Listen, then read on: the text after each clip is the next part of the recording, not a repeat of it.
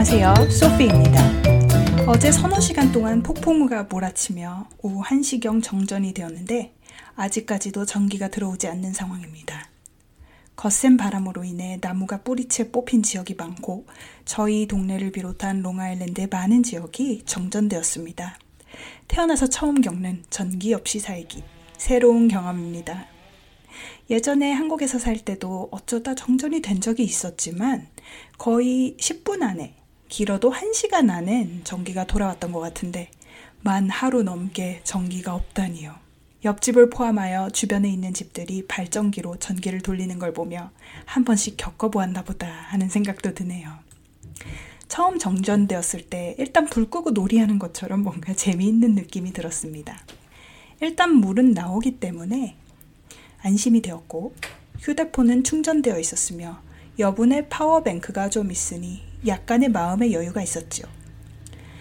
어제 저녁 시간이 되도록 전기가 안 들어오자 마침 삶아놓은 스파게티 면과 아직은 냉장고에 찬 기운 안에 있던 신선한 재료로 스파게티를 만들어 먹었습니다. 다행 휴대용 가스 버너가 있어서 간단히 요리를 할 수가 있었죠. 산장의 소풍 온 느낌이었습니다. 요 며칠 계속 엄청나게 더워서 밤에도 에어컨 없이는 지내기 어려웠는데 어제 폭풍우가 지나간 뒤에는 선선한 바람도 좀 불고 창문을 열어놓으니 견딜만 했습니다. 휴대폰 플래시를 켜놓고 피아노도 치고 간만에 온 가족이 거실 소파에 우두커니 앉아 함께 시간을 보내는 진풍경도 벌어졌어요.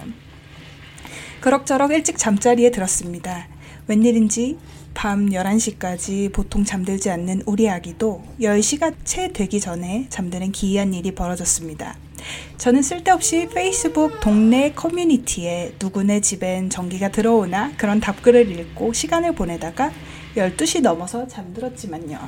오늘 아침이 밝고 혹시나 해서 불을 켜보았으나 역시나 불이 들어오지 않았습니다.